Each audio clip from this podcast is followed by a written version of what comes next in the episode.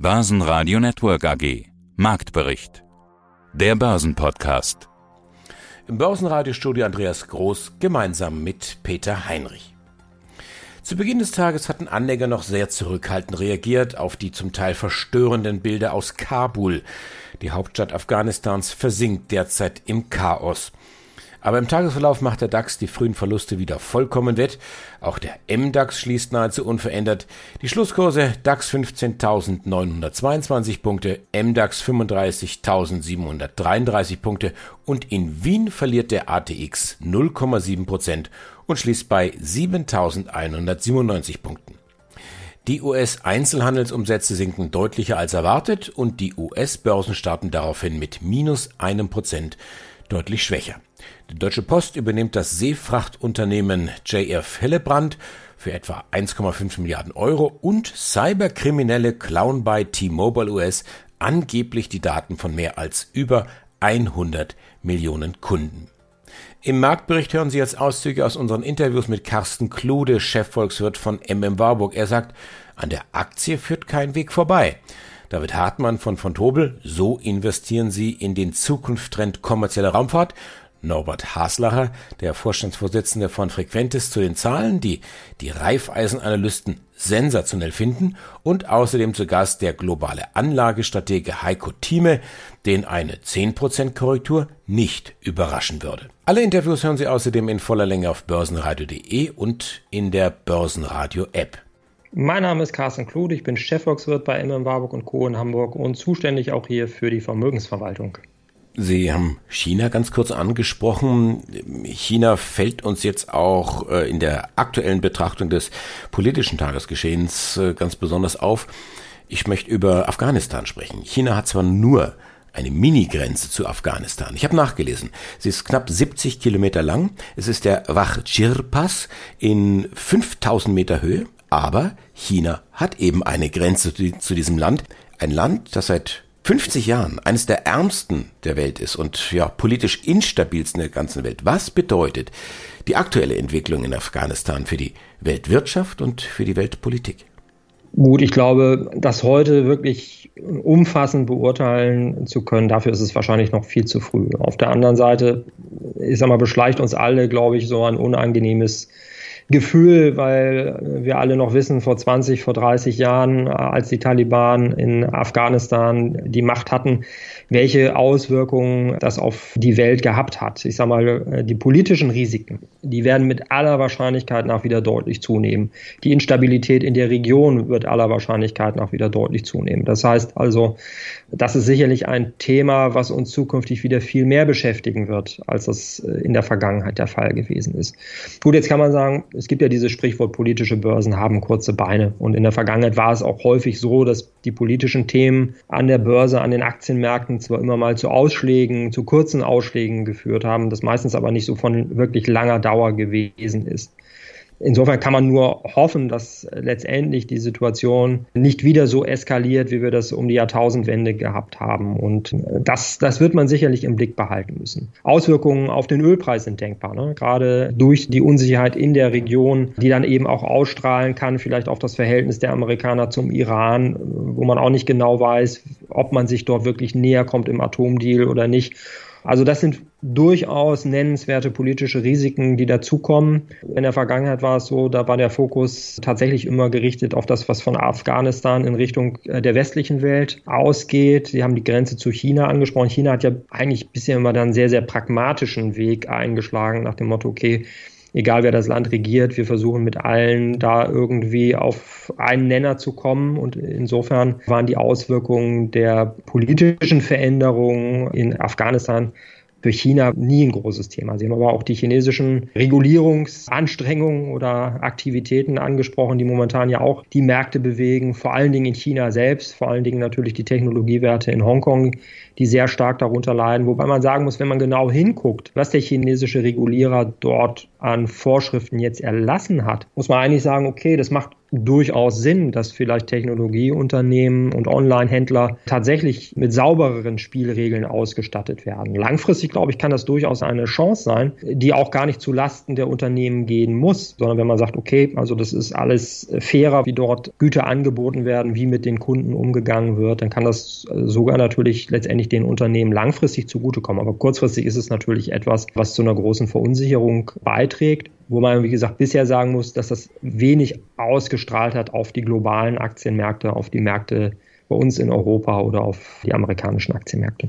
Mein Name ist David Hartmann und ich bin als Produktmanager verantwortlich für die Anlagezertifikate der Bank von Tobel Europe AG.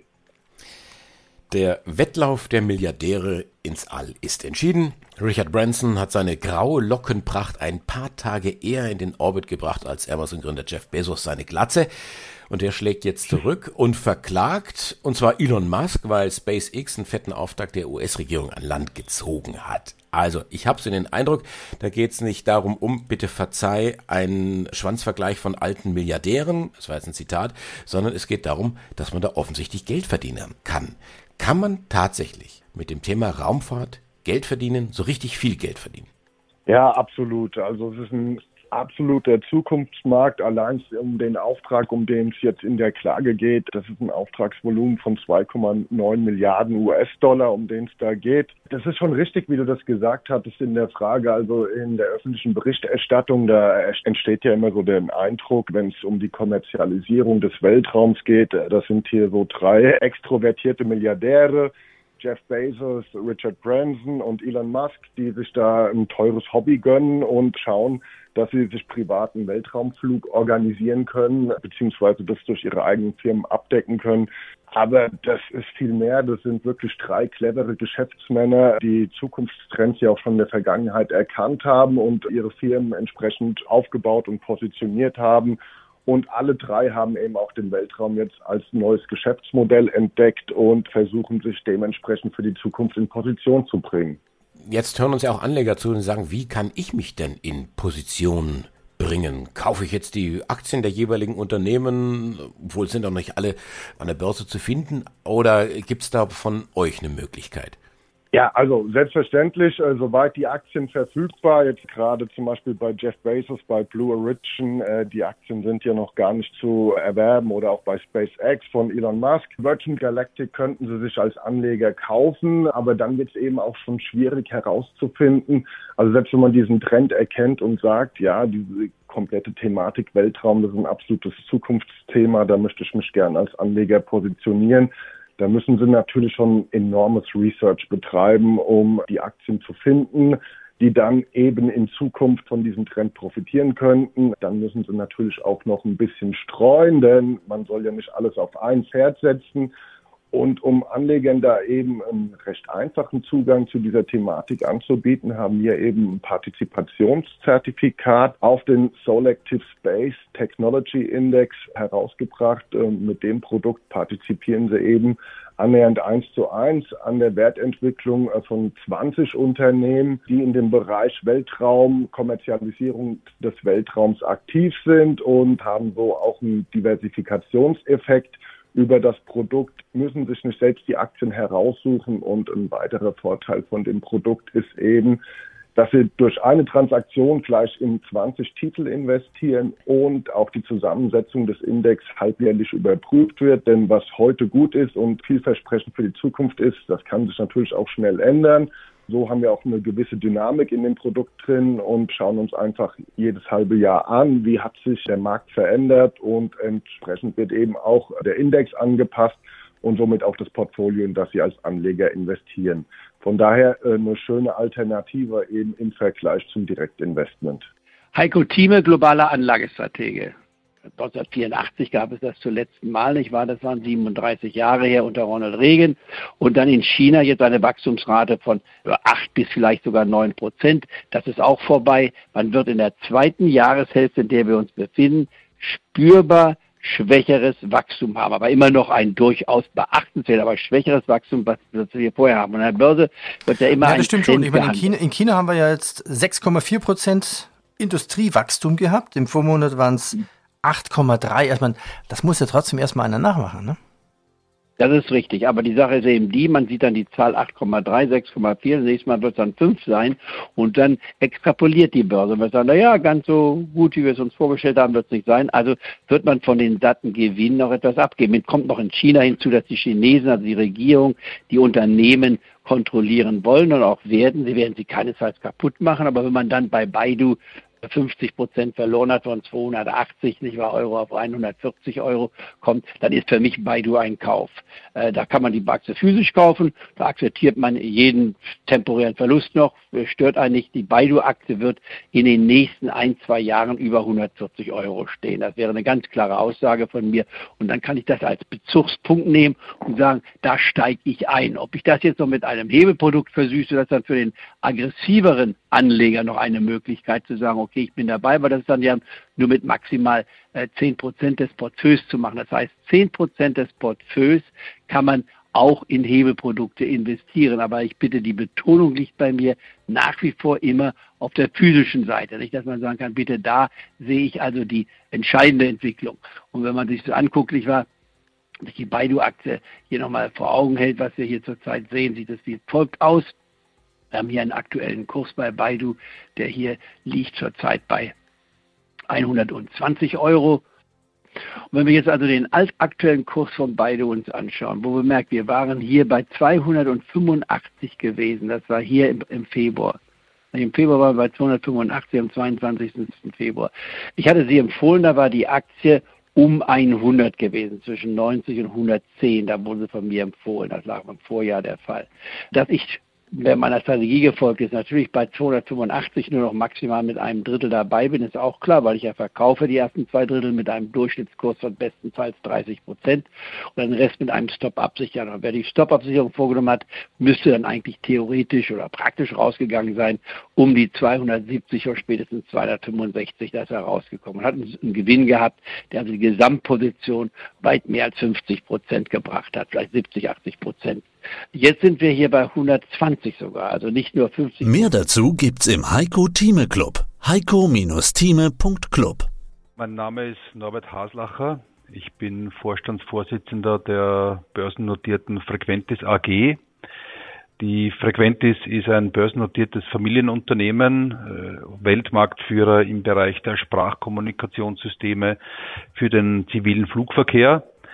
Äh, unsere Vision und auch unsere Ausrichtung ist, weltweit der Lieferant für sicherheitskritische Einsatzleitzentralen in fünf Segmenten zu sein, nämlich im Bereich der Flugsicherung, im Bereich der Blaulichtorganisationen, also Feuerwehren, Rettungen und Polizei, Maritim, wir haben etwas über 2000 Mitarbeiterinnen und Mitarbeiter, wovon etwa 1000 im Headquarter in Wien sitzen.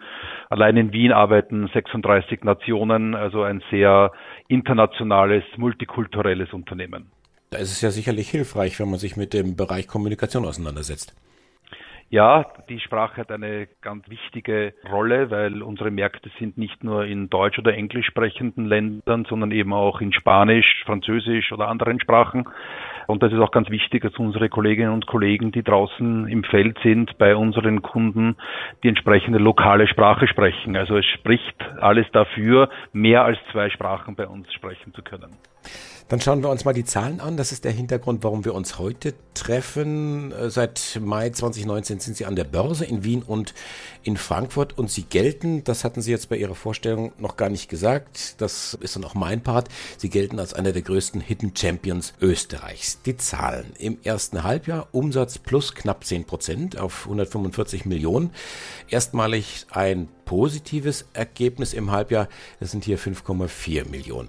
Ich war zunächst einmal, sage ich ganz bewusst, irritiert. Knapp 10% Umsatzwachstum, das scheint zunächst einmal relativ überschaubar zu sein in Zeiten, wo sich die Unternehmen mit dem Corona-Jahr vergleichen. Und da habe ich Steigerungsraten von 50, 60, 70, 80 Prozent mittlerweile schon gehört. Bei Ihnen ist das anders. Warum? Ja, ich glaube, man muss die Natur unserer Kundenlandschaft dafür verstehen. Wir beliefern ja in den Ländern die Behörden die sicherheitskritische Infrastrukturen national betreiben müssen. Und ich glaube, man hat letztes Jahr im Corona-Jahr, und ich würde sagen 2021 ist auch noch ein Stück weit ein Corona-Jahr, trotzdem bei uns eine sehr gute Performance gesehen im Gegensatz zu vielen anderen Unternehmen im Jahr 2020. Das hängt daran, dass unsere Kunden sehr langfristige Budgetzyklen haben und in den öffentlichen Vergabeverfahren die Aufträge an die Industrie vergeben werden. Das ist langfristig geplant. Diese Budgets sind auch bereitgestellt und daher sind wir ein Unternehmen, das sehr kontinuierlich mit einem sehr robusten Geschäftsmodell eher wenig volatil mit Ausschlägen nach oben oder unten ein Wachstumsszenario seit 20 Jahren verfolgen. Also wir hatten ein gutes Jahr 2020 und wir haben auch aktuell ein gutes Halbjahr 2021 mit eben einer kontinuierlichen 8 bis 10 Prozent Wachstumsperformance, die wir gezeigt haben die letzten Jahre und auch dieses Halbjahr. Das Team vom Börsenradio sagt jetzt Dankeschön fürs Zuhören, wo immer Sie uns empfangen haben. Ich bin Andi Groß. Börsenradio Network AG. Marktbericht. Der Börsenpodcast.